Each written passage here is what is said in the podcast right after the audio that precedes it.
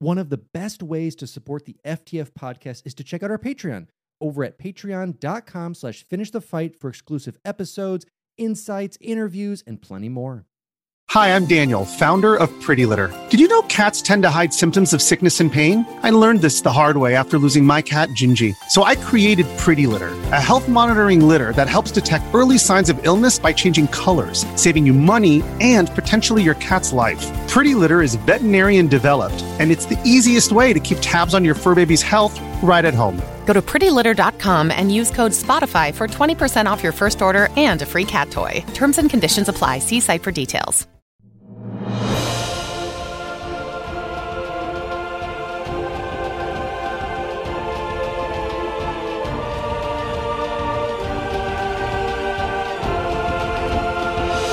Welcome back to Finish the Fight, a gaming podcast. where we produce and develop the highest quality gaming research in podcast form. I am your host, Alex Kendall, And I'm your host, Derek Baker. and today we are taking it back to one of, if not the best superhero game easily of the 2000s that earned itself plenty of awards, even getting into the Guinness Book of World Records for basically what it brought to the gaming community, what it brought to the superhero community, and how it kind of still lives on today. Yeah, I felt like this game really ushered in a new interest in revitalizing superhero video games because Mm-hmm. it had been attempted and done, but a lot of what we were getting was essentially like a movie video game. And we have a ton of those in different genres as well, where they just were trying to copy the success of a movie franchise and put it into video game form and make a quick buck. But this was a game that actually had a lot of care put into it, and it wasn't based on any type of movie. It was based, of course, on Batman, the superhero character, but it had all these cool elements that really made you feel like you were the Batman of old, not the Mhm. over the top superhero Batman, but like the detective Batman that was really there to solve not only uh, what the Joker was doing, but and to stop him as he does, but but to really like get into some small nitty gritty detective work as well, which I think is a really core aspect of Batman, the character that gets overlooked a lot of times. Yeah, it brought in those powers. It brought in deductiveness used for, like, let's say, entering into a vent to sneak into an area versus just going to the front door. And, you know, various other Batman villains included that you could kind of snoop around and find out about. So let's get into the game today. Batman Arkham Asylum is a 2009 action adventure game developed by Rocksteady Studios and published by Eidos Interactive in conjunction with Warner Brothers Interactive Entertainment. Based on the DC Comics superhero Batman and written by veteran Batman writer Paul Dini, Arkham Asylum was inspired by the long running comic book mythos. In the game's main storyline, Batman battles his arch enemy, the Joker, who instigates an elaborate plot to seize control of Arkham Asylum, trap Batman inside with many of his incarcerated foes, and threaten Gotham City with hidden bombs. Most of the game's leading characters are voiced by actors who have appeared in other media based on the DC animated universe. Kevin Conroy, Mark Hamill, and Arlene Sorkin reprised their roles as Batman, the Joker, and his sidekick, Harley Quinn, respectively. The game is presented from the third person perspective with a primary focus on Batman's combat and stealth abilities, detective skills, and gadgets that can be used in combat and exploration. Batman can freely move around the Arkham Asylum facility, interacting with characters and undertaking missions and unlocking new areas by progressing through the main story or obtaining new equipment. The player is able to complete side missions away from the main story to unlock additional content and collectible items. Combat focuses on chaining attacks together against numerous foes while avoiding damage, while stealth allows Batman to conceal himself around an area using gadgets and the environment to silently eliminate enemies. Arkham Asylum was released worldwide for the PlayStation 3 and Xbox 360 video game consoles in August of 2009, followed by a Windows version a month later. The game received critical acclaim, particularly for its narrative and combat. Reviewers called it the greatest comic book game of all time and the best superhero game of modern times.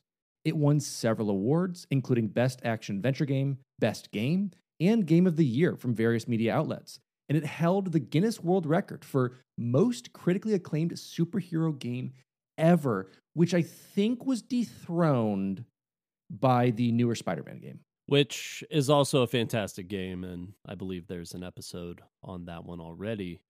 Yeah, this game really, though, I, I feel like it came in and just kind of surprised everyone because, like I was saying, we were really used to those style of games where it was just trying to emulate something else. It wasn't trying to do anything unique and and it did such a great job of just making you feel like Batman and and feel like you were in the Mhm. world of Batman.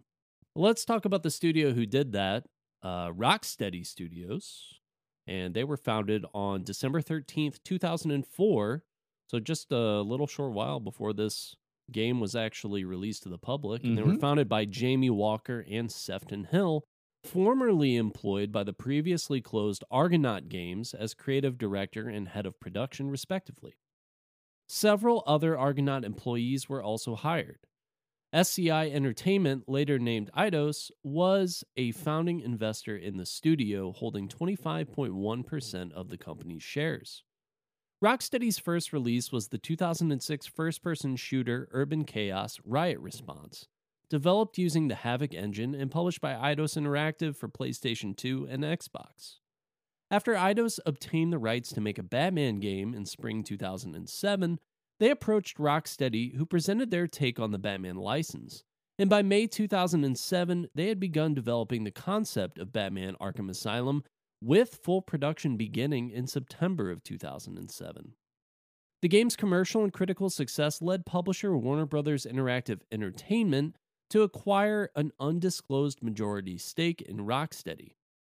Eidos retained its 25.1% stake, and Rocksteady later became wholly owned by Warner Brothers.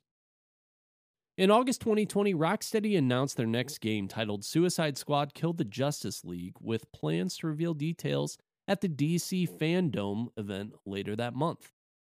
A Suicide Squad game had been teased at the end of Batman Arkham Origins, developed by Warner Brothers Games Montreal, and in the years since Batman Arkham Knight was released, Rocksteady had been rumored to be working on a Suicide Squad game. There had also been rumors that Rocksteady had been working on a Superman game, but they have denied these rumors. Yeah, and we're supposedly, hopefully, gonna see that Suicide Squad game 2024 or so. It's gonna be some type of looter shooter uh, where you're gonna be playing as one of four different squad members. Uh, it seems kind of neat, and it's supposedly so it'll be the fifth installment, is what they're saying of the Arkham universe. So I'm definitely excited to see like what that actually brings. One thing that stands out to me about this whole process, you know, the company's founded just, uh, what is it, five years before this game comes out. Um, not even, you know, they start developing it basically a two year turnaround time. I mean, that's Mhm. crazy to me, especially when you think about how long the turnaround cycle is for video games right now. That's the thing is- is just just how quickly this all came to fruition, and it shows that you have these veterans that kind of come together to make this other studio after theirs closes. So they already have this rapport together, and possibly taking on some of the stuff they learned from their first game to apply it to this one. Now, as we know, Batman Arkham Asylum was first announced in August of 2008. And this is after Eidos had obtained those rights to Batman in spring 2007. And when they approached Rocksteady, they're like, hey, we got this idea. What do you got for us? And so they sent in this prototype. And at Eidos' request, Rocksteady presented their approach to the Batman license and began in May of 2007 developing the game's concept. And they went into full production beginning in September of the same year.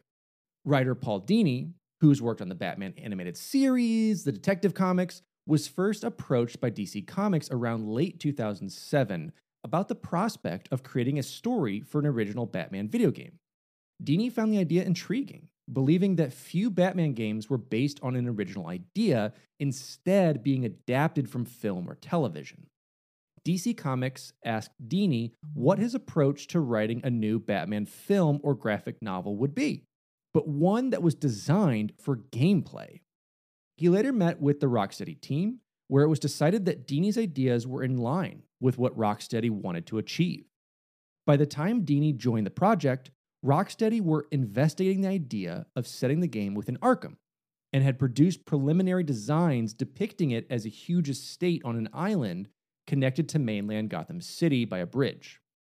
The cast had not been finalized, but given the setting, it was certain that the Joker would play a large role. The game and story were developed together, with the limitations of mechanics requiring the story to be built around them.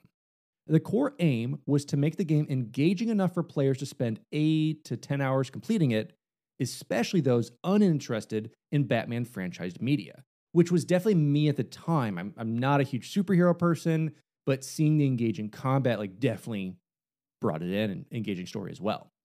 And Rocksteady would guide Dini when they thought he was writing too much story or character motivation. So getting again more into writing for graphic novels or writing for story and less for this like, hey, let's give the player agency and let's let the story just mellow a little bit. Yeah, that is definitely a unique aspect of video game writing, right? Where for a movie, uh, um, a television show, a comic book, you're able to control everything and, and what happens and why Batman does a specific thing. But you have to have that autonomy in video games. You have to have Mhm. the ability for people to kind of go out and explore things on their own. And you don't necessarily need to make it where there's multiple endings or avenues, or if they do this, there's a cause and effect.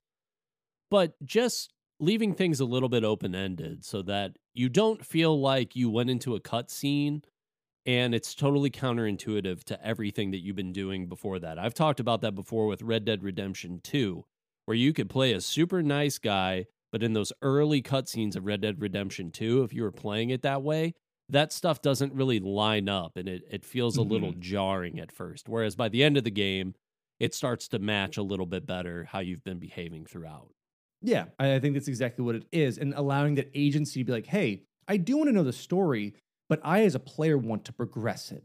I don't necessarily want to sit and watch a whole movie, but I do want to get the context of the cutscenes built into the actual game that I'm going to be playing. And so, among various Neal Adams and Frank Miller penned Batman stories, Grant Morrison's Arkham Asylum, a serious house on serious Earth, was an inspiration for the game's design. Producer Nathan Burlow said the narrative and atmosphere of the 2007 game Bioshock influenced Arkham Asylum's design.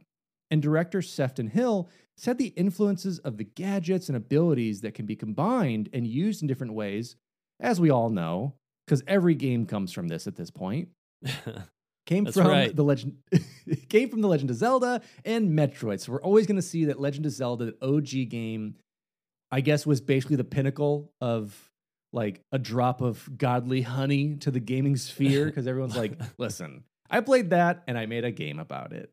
I mean, we could go on about that for hours. Uh, you know, it's we've done a lot of Legend of Zelda games. We should probably just need to do the OG one at this point. But when you think about video gaming and as far as it being like an adventuring experience, not really a thing until Legend of Zelda. Yeah, exactly. So the, the one thing that I really enjoyed about the idea of making this Batman, because every Batman in these comic universes kind of takes on their own Batman esque ness to it, even though it is still Bruce Wayne. It's Bruce Wayne v 7.0 or something like that. So what the design team did was they isolated the components that they felt made Batman and exaggerated those elements.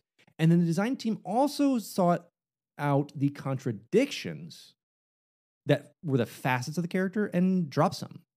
And elements like his refusal to kill enemies were strictly enforced, which provided additional challenges in allowing the player to have complete freedom in the game without transgressing on that fundamental aspect of the character. Now, again, when you play like the Spider Man game, the Batman game, you clearly kill people. like you're not killing people, but their Yeah. quality of life is going to be very, very poor. Like Yes. Spider Man is kicking a guy off a rooftop, and you can watch him spray the guy with a net, but he's he nets them directly to a skyscraper, you know, three blocks over, and so that guy is probably paralyzed. But after just like suplex dive bombing into his back while he pulls both of his arms towards him with webs. Yeah, yeah, yeah. It's, and then just leaves him up there for the birds to go at him. You know, he's alive for now. I don't I don't know if there was a real comic or a fake comic about it, but someone has definitely made a commentary on Batman and like the perspective of the criminals. And it's like the the aftermath of a Batman scene where the guy's like bones are sticking out and like the guy's kneecaps are shattered. It's like, yeah, he doesn't kill. He just maims and Just permanently maims little bit. disables. Yeah. That's about it. Just a, li- a light maiming, some might say. You're alive. My Now- conscience is clear. I'm fine. Hey, listen, when I walked away, you were breathing. oh, man. The interesting thing with this is that the Arkham Asylum setting was chosen because it confined the player to an area containing several enemies. Whereas in an open city setting, he could receive help, return to the Batcave, or otherwise be able to distance himself from his opponents. And we do see a little bit more of this in the future titles, because obviously, City is the next one we get. And it definitely opens that area up, creates more difficulty for the team to create quests and random events. So I think Asylum, especially for getting this new style of gameplay in a Batman game and bringing these villains together, it makes sense to kind of restrict you to this area to kind of like not railroad you per se, but to keep you on the tracks of kind of where you should go and what you can explore to keep you in that sense of like trying to quell this Joker plot going on at the asylum. For sure. I don't have anything to add to that. That's good summation. The development team wanted to include iconic aspects of the Batman mythos and decided early on in production to have Conroy, Hamill, and Sorkin reprise their roles in Dini's Batman, the animated series, as Batman, the Joker, and Harley Quinn, respectively. Hamill has thousands of lines of dialogue in the game, and Conroy has relatively few in comparison. After seeing character models of the Joker's Arkham Asylum appearance, Hamill decided to portray the character as dark and gritty, while retaining a clownish and playful nature. Although the game features references to plot events in both the animated series and Batman comics, the story does not directly follow any singular story or depiction of the character, which I think makes sense because you Yeah. don't want people to have to go and, you know, like read entire novels or uh, comic books just to know what's going on in the story. Who would want to play a video game like that, Alex? Listen, you could play the first three. no, it, it makes sense because all of us, for the most part, who are in some type of nerd culture, know of Batman, know of the Joker, probably know of Harley Quinn. And so, and, and know at least some of the stories around it. So it makes sense to build some of that in there because it's not, this isn't the first time they're all meeting. They have rapport. This is way down the line of like Batman's tired of the Joker. The Joker's like, hey, Bats, it's me again. I got a plot for you. So it's it's Yeah. deep into their like relationship. So we already know of a lot of those aspects that's happened, and we don't need that origin story per se. I mean, we obviously have origins again later down the road, sure. but this is kind of giving that idea of like anyone who's seen the animated series or read a comic gets the idea of that Joker Batman relationship. And what they're essentially saying is they're not doing any sort of reinvention of the character, which I feel like is really the only time that you need that origin story once more. Because Batman's definitely in the pop culture realm, well known enough to where you get the gist of everything. And and yeah, I mean, as long as you have that familiarity, it makes sense then that you could hop into a Batman story at basically any point and sort of understand what's going on without having to see all that stuff again. We don't need to see Ra's al Ghul. We don't need to see all this like weird, um, you know, Brotherhood of the Shadows like they did for the the movies with Christian Bale. you don't you don't mhm. necessarily need that stuff. The game took approximately 21 months to complete. Rocksteady began development with a team of 40, which had expanded to around 60 by the game's completion. Combat was considered one of the greatest challenges in developing the game. The system went through three iterations.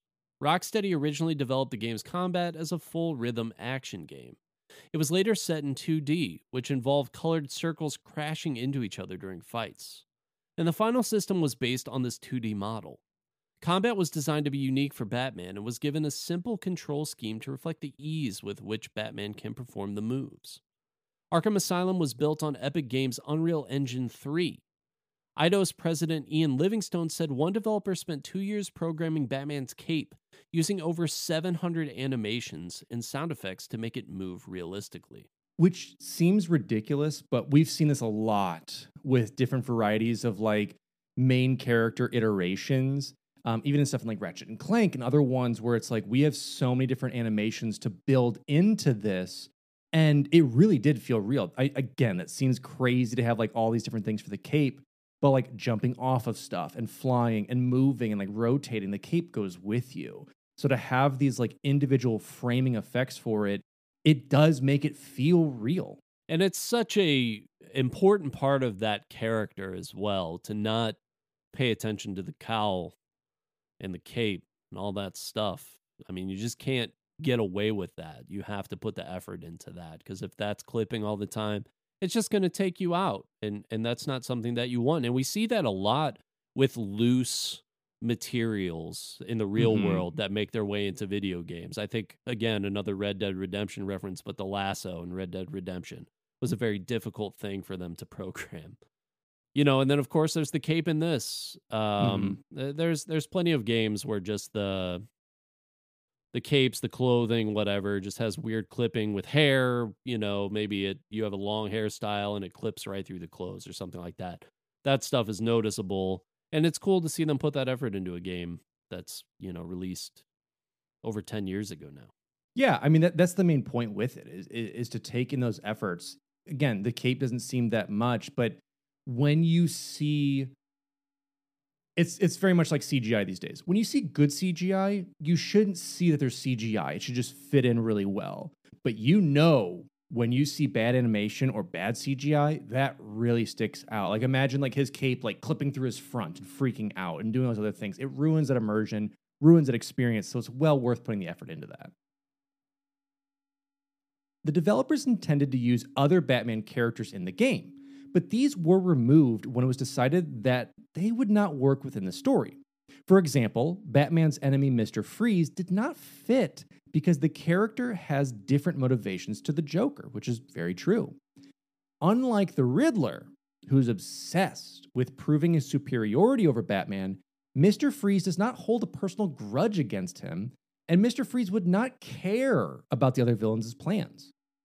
A garden maze under Poison Ivy's control was considered as a location. She could grow it in different directions. And in its center, Batman would find the Mad Hatter hosting a tea party. But the developers decided these ideas would not match the game's tone. Batman's vehicles, the Batmobile and Batwing, were considered for inclusion as well, but developing unique control mechanics and gameplay segments for them would have taken too much time and compromised its quality. The vehicles appear in the game, but players cannot control them. And again, that makes sense. This is very much that intro game into Batman, the control, the combat, the idea of the story. Because we see all of these inclusions for the most part in the following games. And they work really well in that idea of after Asylum, it's the city. We're gonna run into Mr. Freeze probably. Like he's doing a whole different motivation that's like, I don't care about anyone else. I'm just here to try and save my wife. Yep, absolutely. And so having that plan and that forethought, it adds to the prior games as well. I'm sure people, of course, are disappointed, like, oh, I'm not necessarily going to get to use the Batmobile or the Batwing, but having that stuff planned out to where it's like, okay, it's it's referenced and we have plans for it, but you know, you just don't get it quite yet at least setting it up for that makes the earlier games feel a little bit more natural, I think. Rocksteady began conceiving ideas for a possible sequel, which later became Batman Arkham City, approximately seven months before development of Arkham Asylum was completed. Rocksteady developed ideas for the sequel's story and setting so the game's narratives could be effectively connected. A secret room containing hints, blueprints, and concept art for the next game was hidden in the Asylum Warden's office in Arkham Asylum. and the room remained hidden for six months following the game's release until Rocksteady revealed its presence. Arkham Asylum's musical score, which we're going to talk about a little bit further on, was composed by Ron Fish and Nick Arundel, who also composed the soundtrack for the sequel, Batman Arkham City. Yes, so what's really cool with that secret concept room was no one found it until they had to be like, hey guys, if you can find the warden's office, which had to do like very specific routing, we got all like these secrets of like what the next game's gonna kind of be, which is it's kind of cool. Easter eggs in games are great. Uh, Mhm. especially one that hints on something like that. Sometimes you get like little references to other video games, maybe. Maybe you find like a mushroom in a place, or you find like a plumber that's wearing red with like blue overalls or something like that. Yeah. But to have actual hints about the next game, I mean, that's a, a nice big hint. Yeah, super cool. So, to develop the game's overall aesthetic, the main aim was to create designs that would combine comic book style with realism. The environmental architecture and characters had to be extravagant enough to represent the Batman universe, but needed realistic texture and detail. The second aim was to recreate the dark gothic imagery inherent to the Batman universe, especially Arkham Asylum, so that the structure would feel as insane as those human houses. The asylum was considered an ideal location because it can house many of Batman's foes. And Batman's design was heavily influenced by the work of comic artist Jim Lee, who drew Batman as a strong, muscular character who could believably take part in extreme combat. His black and dark gray costume was based on modern versions and has military influences and an industrial look. Approximately 13 concept designs were produced before his final appearance took form. Artists avoided film interpretations of the Joker, partly because the developers only had access to the rights to the original Batman license. Alan Moore's 1988 graphic novel Batman the Killing Joke influenced the character's design. Harley Quinn underwent a drastic redesign, removing her black and red full body outfit and jester's hat and replacing them with a costume with design elements from a nurse's outfit and a schoolgirl's uniform. Wildstorm, Lee's comic book publishing company, produced concept art for the game. And Jim Lee is such a big name in the comic book mm-hmm. industry. He really influenced an entire generation of comic book artists. And I think that he's a really great representation of that 90s style of comic book that a lot of people, even if you weren't into reading comics, you probably were seeing his influences on posters and um, in probably influenced by the animated series as well as uh, different apparel and toys and and all kinds of different things. And the killing joke as well. There's been a little bit of uh, reinterest emerged in that. They did an animated uh, version of this just a few years ago, and Alan Moore, of course, uh, did the famous Watchmen Mm-hmm. he's done uh, all kinds of different iconic darker grittier comic books and he's sort of famous for doing this one shot batman the killing joke which is a really great comic book and i recommend reading it if you're into that kind of thing Highly, absolutely. It's on my shelf of things that I own that are Batman. Of like the three things. batman's got a lot of great great one-off storylines Mhm. that's that's what's great about batman and and dc comics in general i think do a really great job of just doing these little one-off stories that you can jump in and jump out of Absolutely. So, designs for the asylum departed from comic interpretations of a large mansion and instead developed an entire island with hints of Alcatraz prison composed of multiple buildings to allow for greater variety and exploration. Each building was designed with a different architectural style to make the facility appear believable and to imbue each location with a history. The medical building was inspired by Victorian architecture and its metalwork structure was intended to inspire feelings of horror. The intensive treatment unit has a gothic, industrial aesthetic. The catacombs beneath the facility, inspired by early 20th century brickwork and Victorian industry, they were meant to feel oppressive. The maximum security area was designed to feel claustrophobic and was retrofitted like a bunker, and the Arkham Mansion displays a high Gothic style. The designers integrated crooked lines into environmental objects, such as trees and drain pipes, where possible. And 40 rooms, 34 corridors, three exterior areas, and three scarecrow induced hallucination areas were designed for the game. To bring these areas to life, the level designers produced game mechanic elements using simple room layouts and shapes, while concept artists worked in tandem to create artwork for each location, following the art direction. Environment artists would then build 3D layouts based on those designs. Finding an appropriate color palette for the game would be difficult. Browns and monochromatic colors could depict the desired dark and moody atmosphere, but the developers wanted the aesthetic to resemble the vibrant color schemes of a comic book. To this end, they used saturated colors for in game lighting.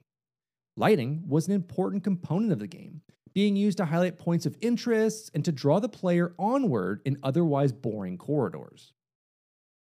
To maintain the intended level of detail and allow the game's console versions to fit into the device's memory, each area had to be streamed in and out of memory seamlessly to free up memory for textures and geometry. All of the cutscenes were storyboarded by Rocksteady artists, being visualized in the game engine before the character performances were motion captured the design team decided that cutscenes should be used to advance character relationships, and that after each cutscene, the players should have had their goal changed or the importance of their actions modified. Priority was given to keeping action scenes under the player's control rather than showing them in cutscenes, which is so big for games like these, where like if you're going to fight a boss, you don't do like a hacha ba ba ba ba in the cutscene and it ends the cutscene is the aftermath or the driving point of your story or to figure out what's happening between point A and B. And it makes so much sense to build it in that style. Absolutely. And that's probably where a lot of the plot elements had to be taken out of the hands of the writers and just, you know, making those moments that would normally be like these really, I think in comic books, these really wordy back and forths to just, you know, normal video game boss style fighting. Exactly. And so to have that just like really made sense. And the cutscenes in themselves are fantastic and they serve a purpose versus just being a filler or like loading the next scene for you later down the road. A demo version of the game was released via digital download for the PlayStation 3 on August 6, 2009, and for Xbox 360 and Microsoft Windows on August 7th. The PS3 version of Arkham Asylum unlocked a Batcave themed virtual apartment for players on the social gaming platform PlayStation Home. Additionally, North American game retailer GameStop ran a contest which allowed one winner to be rendered in game as an Arkham inmate. A series of action figures based on character designs from the game were released through Warner Brothers outlet DC Direct. A collector's edition containing the game, a 14 inch replica of Batman's Batarang, a behind the scenes DVD, a leather bound 48 page book about Arkham's inmates, and a code to download the Crime Alley Challenge map was released. Pre ordering the game at some retailers allowed access to the Dem Bones Challenge map. The Game of the Year version was initially announced for release only in Europe, Asia, and Australia, but a North American release was later added. The Game of the Year version includes the game, support for TrioViz 3D visual effects, two pairs of themed 3D glasses, and the six released DLC challenge maps, two of which were omitted from the North American version. Now let's break down the characters and kind of who they are and their voice actors within the game.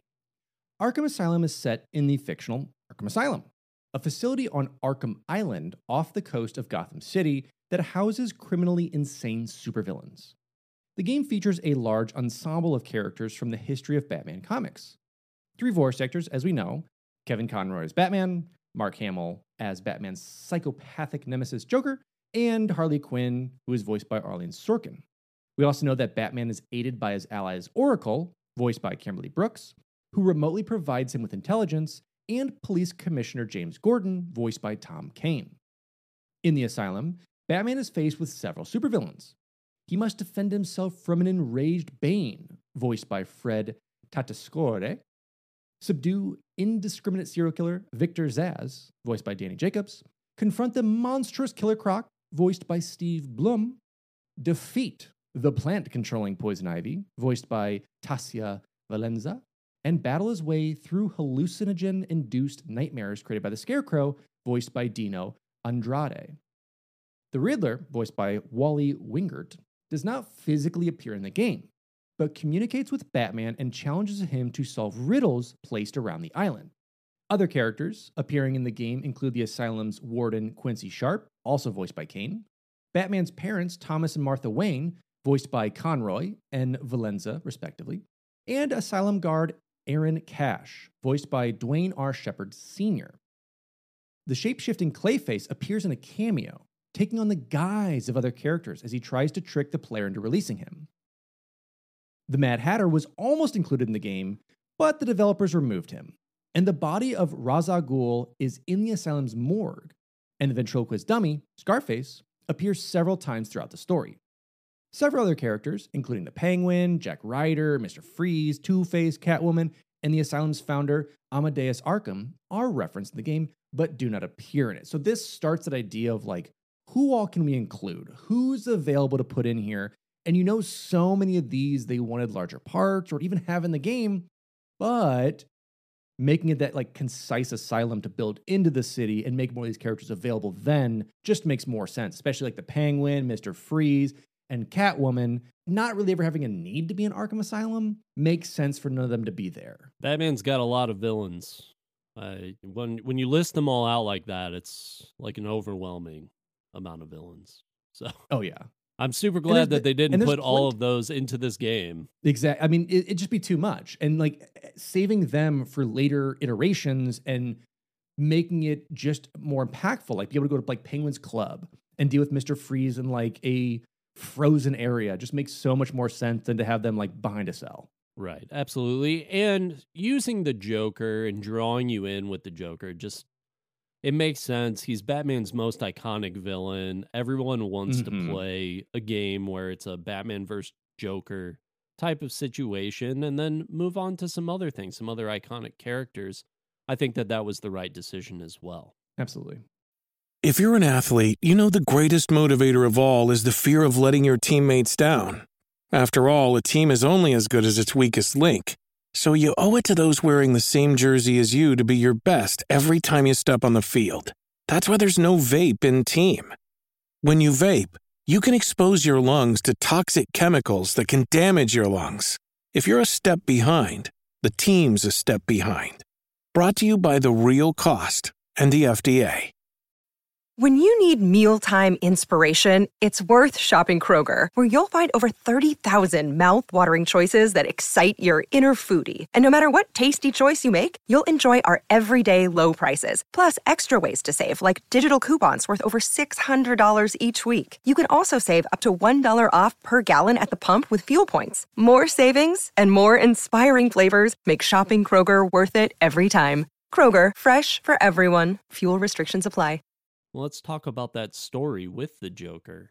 He actually assaults Gotham City Hall and he's caught by Batman and taken to Arkham Asylum, which temporarily houses many members of the Joker's gang who were transferred after a fire at Blackgate Prison.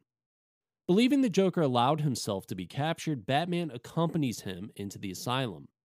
The Joker's plan is revealed as Harley Quinn takes control of the security and the Joker escapes into the facility aided by a corrupt guard who kidnaps Commissioner Gordon. The Joker threatens to detonate bombs hidden around Gotham City if anyone tries to enter Arkham, forcing Batman to work alone. Tracking Quinn to the medical facility to rescue Gordon, Batman is exposed to the Scarecrow's fear toxin. After fighting off Scarecrow's hallucinations, Batman finds and subdues Quinn before rescuing Gordon. The Joker then directs Batman to the captured Bane, who has been experimented on by asylum doctor Penelope Young. The Joker frees Bane and Batman fights him, during which Quinn escapes.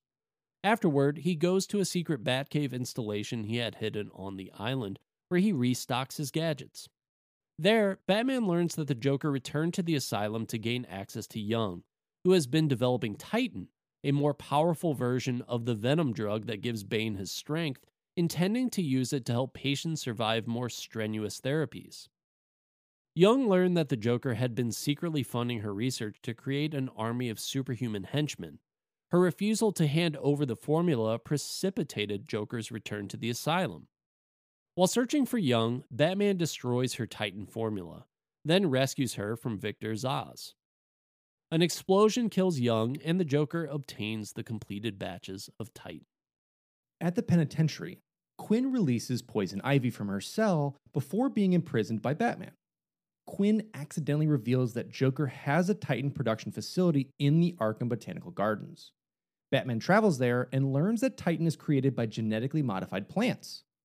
He learns from Ivy that the spores required to create an antidote are found exclusively in Killer Croc's lair in a sewer.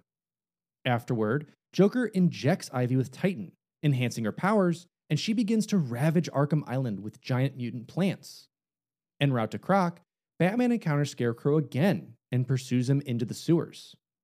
Scarecrow is attacked by Croc and dragged underwater, and Batman recovers the necessary spores and subdues Croc before returning to the Batcave, but can only synthesize one dose of the antidote before Ivy's plants breach the cave and destroys equipment. Batman returns to the botanical gardens and defeats Ivy, halting the rampaging plants. The Joker announces that the preparations for his party are finally complete, and Batman travels to the asylum's visitor center to confront him. The Joker reveals he has recaptured Gordon and tries to shoot him with a Titan filled dart. Batman leaps to Gordon's defense and is shot instead. Batman attempts to resist the change, and an upset Joker takes an overdose of Titan, mutating into a massive monster. In a makeshift arena on the building's roof, the Joker challenges Batman to a fight as Titan induced monsters in front of news helicopters.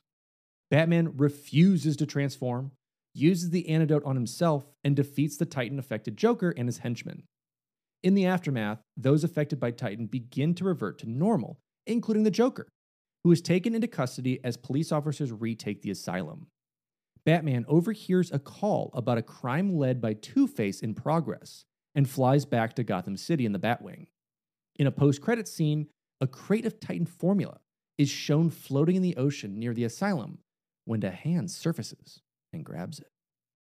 So a little little keep you on the edge of your seat. What's going to happen in the next one? Ideas. It's going to be the super shredder. yep. So, while there was not a multiplayer released with the game, in August of 2021, YouTuber Ice Mage was able to launch the game with a co op mode after tinkering around with the game's file settings. Other additional mods allow several players to play the game at once, but not without some issues taking place during cutscenes and boss fights, as is to be expected with a game that Yeah. did not have a multiplayer. But yeah, just a fun little thing. It is very interesting. We've seen that more recently with a lot of YouTubers, basically programmers turned YouTubers, who have modded and messed with games. One, two of the biggest ones being Mario Odyssey. They've made an eight-player version of it, and then most recently, right before the release of Tears of the Kingdom, uh, there was a YouTuber Point Crow with him and his team had created a multiplayer mod for Breath of the Wild, allowing four players to play simultaneously. Um, and they got it down almost to a formula where it works throughout the whole actual gameplay. which is i'm sure extremely challenging because there's just so many things within that game that interact with each other can't even imagine. Oh. imagine So much, but they made some fun game modes like tag and hide and seek type stuff, which is kind of fun to play with those Mhm. things. So definitely pretty cool. yeah and of course as always let's move over to the music and sound the batman arkham asylum official soundtrack was composed by nick arundel with some additional music from ron fish as well Before any progress could be made for making the game's soundtrack, careful consideration was needed as the world had just been freshly exposed to a new generation of Batman, Christopher Nolan's Dark Knight franchise. With the first movie releasing in 2008, Batman fans had just recently become accustomed to Hans Zimmer's new minimalistic and orchestra heavy themes for the superhero. Pair this with the classic 1989 Batman movie score by Danny Elfman that many people already knew, Arundel and Fish were going to have to stand out in some way. So, without stepping onto the toes of Elfman, Zimmer, and other composers for past Batmans, the new twist by Arundel and Fish was to instead create a mixture of Elfman and Zimmer's music. They took some of the classic and simple textures of Elfman and gave them a creepy twist with Zimmer's pounding electronic flares. Some tracks even contain an occasional taste of blues, possibly hinting at the 1966 Batman TV series theme written by Neal Hefti, which, of course, you all know the one is na na na na na na na na na Batman. Yeah, so trying to compose this and get an idea of it, it's tough. It's tough to go after the greats and ones that were like cemented in that history of the character. Now, overall, the music was very successful in accompanying the ever changing gameplay, using the Unreal Engine's ability to quickly switch between moods as a tool to help enhance the player's experience. When paired with the grim visuals of the game, the players were able to be fully immersed into whatever they were doing, whether that be exploring or fighting enemies. The Batman Arkham Asylum official soundtrack contains 27 tracks for a total of 46 minutes and 32 seconds, and was released through Warner Brothers licensee Water Tower Music. Numerous awards were won by the audio department as a whole in 2009, including the Spike Video Game Awards Best Voice for Mark Hamill's Joker and Arleen Sorkin's Harley Quinn, the Outstanding Achievement Awards for Character Performance and Original Music Composition from the AIAS Awards, sound editing in a game's cinema and use of sound by the National Academy of Video Game Award trade reviewers, nominations for original score and use of audio at the British Academy Video Game Awards, and nominations for Audio of the Year and Best Dialogue at the Game Audio Network Guild Awards. So, yeah, a lot went into this just to create that immersion, not just visually, but auditory as well. Definitely a very difficult uh, assignment because those are some very iconic composers. And Composers and scorers. yes, it's it's very very challenging I think to to want to you want to be able to create something that's iconic in its own right. But you don't want to insert yourself so deeply, I think, into that process to where the musical score then overwhelms the gameplay and overwhelms the Mhm. the experience. And I so I think that's a really difficult position to be in. But they did a great job. Absolutely. Batman Arkham Asylum was released for PlayStation 3 and Xbox 360 in North America on August 25th, 2009, and on August 28th in Europe and Australia. It was released for Microsoft Windows in North America on September 15th of 2009 and on the 18th in Europe and Australia.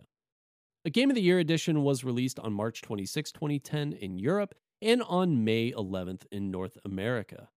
Feral Interactive developed a Mac OS X version, which was released on disk and as a download on November 3, 2011. On the Windows version of the game, the developers used an anti duplication measure that disables Batman's glide ability and causes other bugs, preventing copied games from progressing beyond a certain point. Although not the first game to implement such countermeasures, Arkham Asylum received media coverage as this was seen as a novel method of copy protection. A Nintendo Wii version was in development by Redfly Studios before being canceled. Batman Return to Arkham, developed by Virtuos, features remastered versions of Arkham Asylum and Arkham City using the Unreal Engine 4 for the PS4 and Xbox One. Additionally, both games include all previously released downloadable content and feature improved graphics, upgraded models and environments, and improvements in the lighting, effects, and shaders for both games. Originally intended for release in July 2016, the collection was delayed indefinitely in June that year in order to give the development team, quote, additional time to deliver a polished Batman Arkham game experience. The collection was released on October 18, 2016. And in April 2009, it was announced that the Joker would be a downloadable playable character for use in the game's challenge maps exclusively for the PlayStation 3. Additional DLC packs were later released. The Insane Night Pack, containing the Totally Insane Combat and Nocturnal Hunter Stealth Challenge maps, were released on September 17, 2009. The Prey in the Darkness pack was released on September 23rd of that year and contains the Heart of Darkness combat and Hothouse Prey stealth challenge maps. In North America, the Prey of Darkness pack was released exclusively for the PlayStation 3. So still in that hot era of getting those exclusivities for certain consoles, and which I'd rather have that than behind like big paywalls. It was a lot of that in that era Yes. where it was if you get the PS3 version, you're getting this, Xbox 360, you're getting this. Order it at this place and you're getting this, order it at this place, you're getting that. Mhm. Um, some of that still exists a little bit more, but I think that there's been enough pushback to where it's not quite as extreme as it was. I think the worst one that I remember was Soul Calibur 4. was just about to bring that up. Soul Calibur 4, if you bought the PlayStation 3 version, you got Darth Vader. And if you bought the Xbox 360 version, you got Yoda. Mhm. And both super iconic characters, both things that people wanted to play. And eventually they were made available uh, for both consoles as DLC, but it took a long time. And it's those kind of things that I think players find really frustrating. Yeah. And again, th- this came out, eventually get the DLC packs. And that's why you always like, even modern game times, wait for the game of the year one to come out. It's got all your DLC, your your content that you want. The bugs have pretty much been hopefully squashed and fixed by that point. And if it receives game of the year, it's typically sold a bunch and it's an okay game and will play. Just wait it out. You'll be fine. Yeah. Well, especially a game like this too that I mean, if you're a big Batman fan, I'm sure you're excited for this game when it comes out. Sure. For me, love Batman, love love comic books and and all that stuff. But this game was one of those that I was kind of like okay, well, I've seen enough video games about superheroes that have fallen flat. Let's just see what happens. And so I did exactly that. Waited for the game of the year edition. Was not disappointed. Yeah. Perfect way to do it. So now, as we're wrapping this up, let's get to what this game did, how it sold, where we're seeing it today. So worldwide, the game sold nearly 2 million units in its first three weeks of release, and it sold 2.5 million by the end of September 2009. Batman Arkham Asylum sold approximately 593,000 units in North America during the five track days following its release on August 25th. By December 2009, the PlayStation 3 version of the game had outsold the Xbox 360 version by approximately 10,000 units, despite multi platform titles typically selling better on the Xbox 360 at the time. And again, we see that because of that exclusive content, the exclusive Joker play, the exclusive DLC maps. It definitely swung it in that favor. The game took two of the top five spots on the US software chart in its first week of release and topped the UK all format chart for two weeks. Batman Arkham Asylum received critical acclaim. Metacritic gave the 360 version a 92 out of 100, the PS3 version a 91 out of 100, and the Windows version a 91 out of 100 as well. The game held the Guinness World Record for most critically acclaimed superhero game ever, based on an average Metacritic score of 91.67, repeating, of course, until it was succeeded by Arkham City. So again, it took those ideas that Arkham Asylum had and just made them mm, a little better. Repeating. This is a math podcast now. Arkham Asylum was called one of the best comic book superhero games ever made. Edge magazine said it was, by some distance, the best superhero game of modern times. IGN's Greg Miller called it the greatest comic book game of all time, and Eurogamer's Dan Whitehead called it the best superhero game bar none, and wrote that it has excellent visuals, a compelling story, and superb voice acting. Several reviewers compared Arkham Asylum to other games, including Bioshock, for its ability to deliver a unique adventure and establish a connection with the game world and its innovative ideas. The Legend of Zelda for its adventuring style, Metroid for its world layout, and Resident Evil and Tomb Raider for its classic action adventuring that acts as a true hybrid of brawling, stealth, and platforming. The game world's design and the game's attention to detail were well received by critics. Game Informer's Andrew Reiner said the game's setting had a taut and mesmerizing atmosphere and was a place of wonder and inexplicable horror. Miller called it the right mix of creepy and cool and appreciated the gradual damage reflected on Batman's suit as the story progressed, but said that pixelated CGI and lip syncing issues diminished the presentation. That's fair. I, I kind of forgot about the lip syncing issues until he mentioned it now, but I do remember that a little bit. I can see a point or two lost from those total reviews of out of a hundred. So I totally understand that aspect of it because it can take you out of it. Sure. Um, but unfortunate things of the time. I mean, get- yeah, yeah, and and that attention to detail is is such an important aspect because there's so much source material for Batman that I, I think that it's not too challenging to want to. You know, you could just pick a few random things out of different books and say, "Hey, we're going to include this little element and throw it in there," and and just having those references, I think, is a a good testament to uh, how they feel about the character. Yeah, hundred percent. The combat system was well received for the simplicity of its implementation, allowing players to use it effectively without learning complex combinations of special moves, and the emphasis upon timing and flow to create fluid, graceful, and satisfyingly brutal attacks. Reviewers said that the combat remained challenging with the inclusion of more difficult to overcome enemies, and better use of combat was well incentivized without punishing those unable to master it. The design of stealth and the wide variety of methods available to disable enemy opponents were praised. Computer and video games Andy Robinson wrote that it is a thinking man's stealth game that is the centerpiece of the game, and Edge said that the stealth offering was thrilling. Others wrote about the way in which enemies react with fear to the elimination of their allies, but some reviewers criticized the AI for allowing Batman to easily escape when discovered and for being oblivious to Batman's presence. Arkham Asylum's boss fights were criticized, though, with many reviewers labeling them as the game's biggest failing. Reviewers found that the battles often rely on old fashioned, tedious, and repetitive game tropes that require the player to learn and repeat monotonous routines, some of which, in the case of Bane, had already been employed on lesser enemies, or to confront repetitive attack patterns and one hit deaths. Reviewers generally agreed that the fights were anticlimactic to their build up spectacle. The final boss fight with the Joker was singled out for vapid gameplay. A battle with Killer Croc was labeled boring and overly long, and the reviewers said that they should just not have been in the game.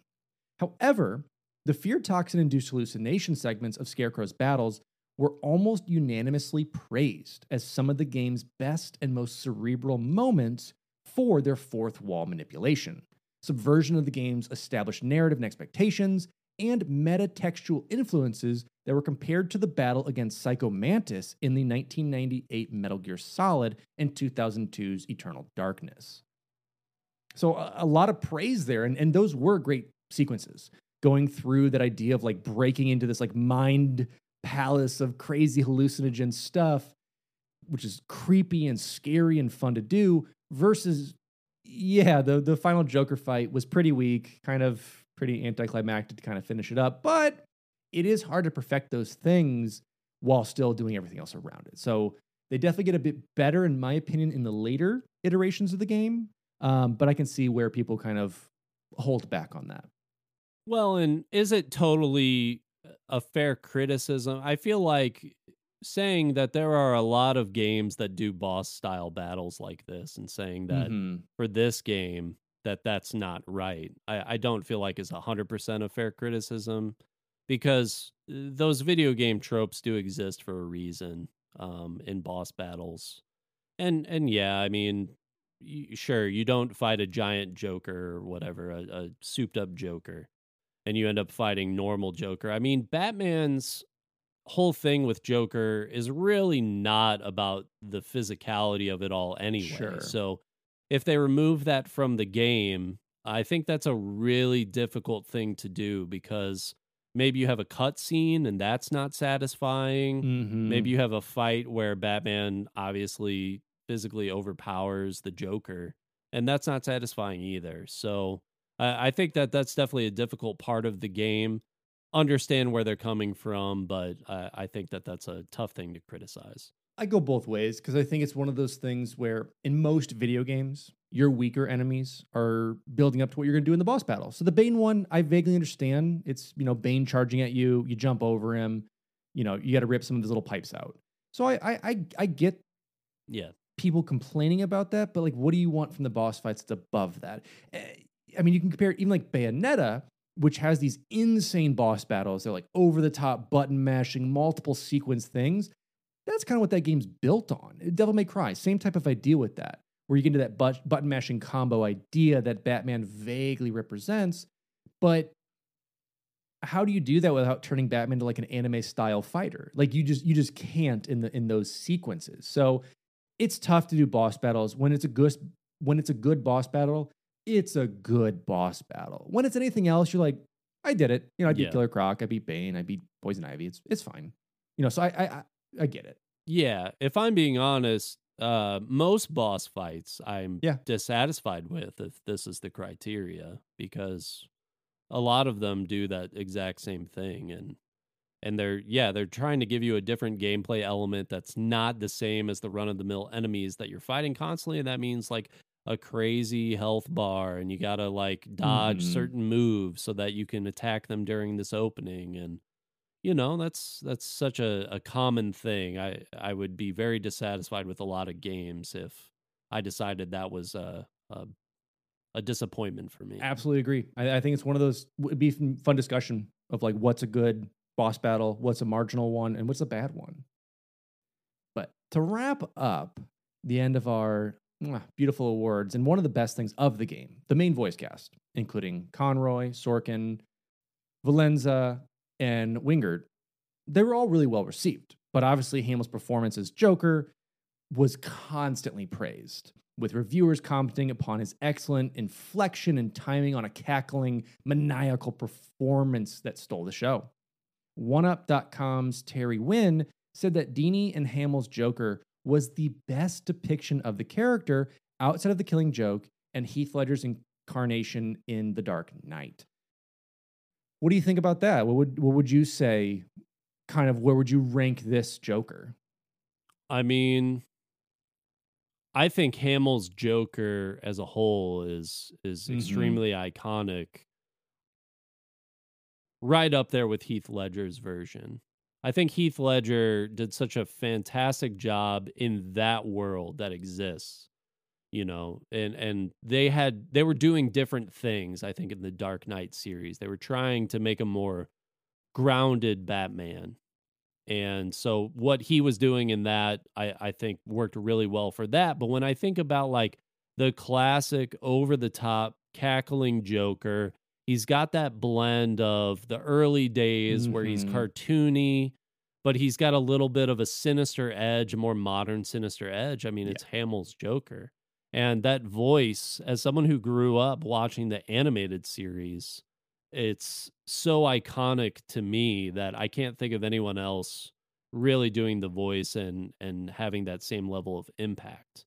I think that the killing joke as a story i understand where he's coming from i just think like as a story it's an iconic story but i don't think of that version of the joker as an Sure. iconic version of the joker in any way No, I, it's good to hear because yeah, Hamill's Joker. When you think of a Joker voice, that's the voice you think of. yeah I think every time. I think that's the voice that comes in your head, whether you're reading a comic about it, whether you're actually playing the game or watching the series. Like that's my Joker voice that I hear. So yeah, I think him coming back to reprise that in this way, that's still in an animated aspect of it, I think is fantastic. Arkham Asylum's success launched a series of Batman Arkham sequels, beginning in October 2011 with Batman Arkham City. Set one year after the events of Arkham Asylum, it is a direct sequel to the earlier game. It was developed by Rocksteady Studios and distributed by Warner Brothers Interactive Entertainment. Manipulated by Hugo Strange, Gotham City's Mayor Quincy Sharp closes Arkham Asylum and Blackgate Prison and converts a section of the city's slums into an open air prison known as Arkham City to house all of Gotham's criminals. While the wary Batman watches over the activities in Arkham City, the Joker is dying from his consumption of Titan. The sequel introduces several new characters, including Hugo Strange, Robin, Catwoman, Ra's al Ghul, and Mr. Freeze, to the series. A limited six issue comic series, also titled Batman Arkham City, bridging the plots of Arkham Asylum and Arkham City, was written by Paul Dini and featured art by Carlos D'Anda. The first issue was released on May 11, 2011. A third installment of the Arkham series, not developed by Rocksteady, Batman Arkham Origins, was released in October 2013, featuring a story set before the events of Arkham Asylum. A narrative sequel to Arkham City, Batman Arkham Knight, was released on June 23, 2015, and is the series' concluding chapter. Writer Grant Morrison said the game was the inspiration for their Batman Incorporated comic book. They said they wanted to capture the feeling of the Batman Arkham Asylum game. Quote, when I played that game, it was the first time in my life where I actually felt what it was like to be Batman. We are now the heroes and we can look through their eyes. Big praise from Grant Morrison with that too, of you know, kind of coming into that and being like, Yep, this inspired me to write what I want. Like this gave me the idea of like what it actually feels like to be Batman in this grounded way of feeling, you know, strong and powerful, but still human, still working through these things. And to get like the eyes and ears of being the bat themselves. So it's it's definitely a cool kind of capstone to bring that out for the series. Yeah, absolutely. And Graham Morrison, very, very well known comic book writer. So well versed in all things comic books to have that experience while playing this game. I mean, just goes to show you how great of a job they really did with Arkham Asylum. Yeah, absolutely. So, as we come to a close with our coverage of Batman Arkham Asylum, let the people know, Derek, why did we choose this Batman and what do you think of it? Well, kicked off a really great, fantastic, iconic, uh, meme friendly series of video games. I think that this really ushered in, like I was saying, just a new era, a new look into superheroes as video game characters. They've made their way into so many other mediums. And of course, you know, this was around the same time that Marvel was really kicking everything off with the MCU. I mean, they were really making this big push again. Of course, we had the Dark Knight series as well. And people were, I think, really hungry for some Batman content but with a non traditional movie series like the Dark Knight series was, I think that answering that with a more classic interpretation of Batman while still putting in some more adult themes and and things like that for a generation that I think was coming of age at the same time that grew up on that animated series. I think that it just hit all the right moments and to you know show the appreciation that they did for the series and the character and all the different villains mm-hmm. i think speaks a lot to how much they just really cared uh, to deliver a good product which i can appreciate and they did it in a super timely manner which i can appreciate as well still a classic still holds up still a great game um like a 9 out of 10 for me just a, a really fantastic yeah. game and we've echoed so many of the reasons why this is just such an important game as well. Just what that developed for superhero games. I mean, we see a lot of games that follow this that may not take the same button combo, button mashing ideas, but let's bring up uh, Amazing Superman again uh, in the Sony era of it. Like it has that same feel of it feels so good to hit the combos in those right orders and feel that ba ba ba impact of those punches and web swings very much like you feel within Batman of going like back and forth between being overwhelmed with all of these baddies. And it just sets such a precedent for comic book games going further because we had so many duds and stinkers through so many eras of like trying to kind of follow movies. I remember the Hulk game. It's terrible. The Hulk game, the Iron Man mm-hmm. game. It was just it was just such a rough way to follow through with this. And so the the Superman game from the N64, one of the worst games ever created. Like, oh. you've got a lot of bad stuff coming through with it, but then you have something that shines like this, puts those superheroes back on the map as something that can be fun to play. And for an original story taken from those villains is such a cool idea to do it. So, if I had to give it a rating, it would be a pow times a blam divided by a kerpow. That's too much um, mixed in with a wanna wanna wanna wanna out of ten. Mm. Mm. Isn't that Mermaid Man and Barnacle Boy? Uh, that is all of your fun action sequence, various comics that go wah wah wah wah when it changes, because that is OG uh, Batman. That is some Adam West Batman. Well, that's pretty much. that's 100 percent what Barnacle, Barnacle Boy, Boy was, I guess. Man is yeah. Research for this episode was done by Alex Kendall and Derek Baker. The intro and outro music for this was written recorded, given to us by our friend Evan Barr, and our lovely artwork was provided by Aaron Shattuck. Beautiful people. And As always, want to thank those beautiful people over on Patreon. If you want to check that out, it's patreon.com slash finish the fight. There, you can see some of our physical and digital rewards, as well as plenty of other things, with a shout out for some select members. We have Duststorm, Snide T-Bird, Nick Hyman, and Anthony Gooch. Thank you all so much for your support. You can follow us on Instagram or Twitter. We're also on Discord. It's free to join. Alex and I are hanging out in there all the time, and we would love to see you. The link is in the description below. And if you want to check us out on Twitch, you can see me at twitch.tv slash Sourman70. That's twitch.tv slash S O U R M A N 70, as well as Derek at twitch.tv slash the Bakerman 24 7. That is twitch.tv slash the Bakerman 247. You can find this podcast on Apple Podcast, Spotify, or most likely your favorite podcast listening platform. If you haven't yet, please drop us a review. It helps us out a lot, and we love to hear from you. And with that, this has been our coverage of Batman Arkham Asylum. Are there any other superhero games that you were looking for us to cover, good or bad? Or do you think there's something that rivals or is even better than the story of this? Or is there a game that was not created using The Legend of Zelda as inspiration? Please let us know. And with that, Doesn't exist. doesn't exist. And with that, as always, I am your host, Alex Kendall. And I am your host, Backman. and this has been Finish the Fight, a gaming podcast.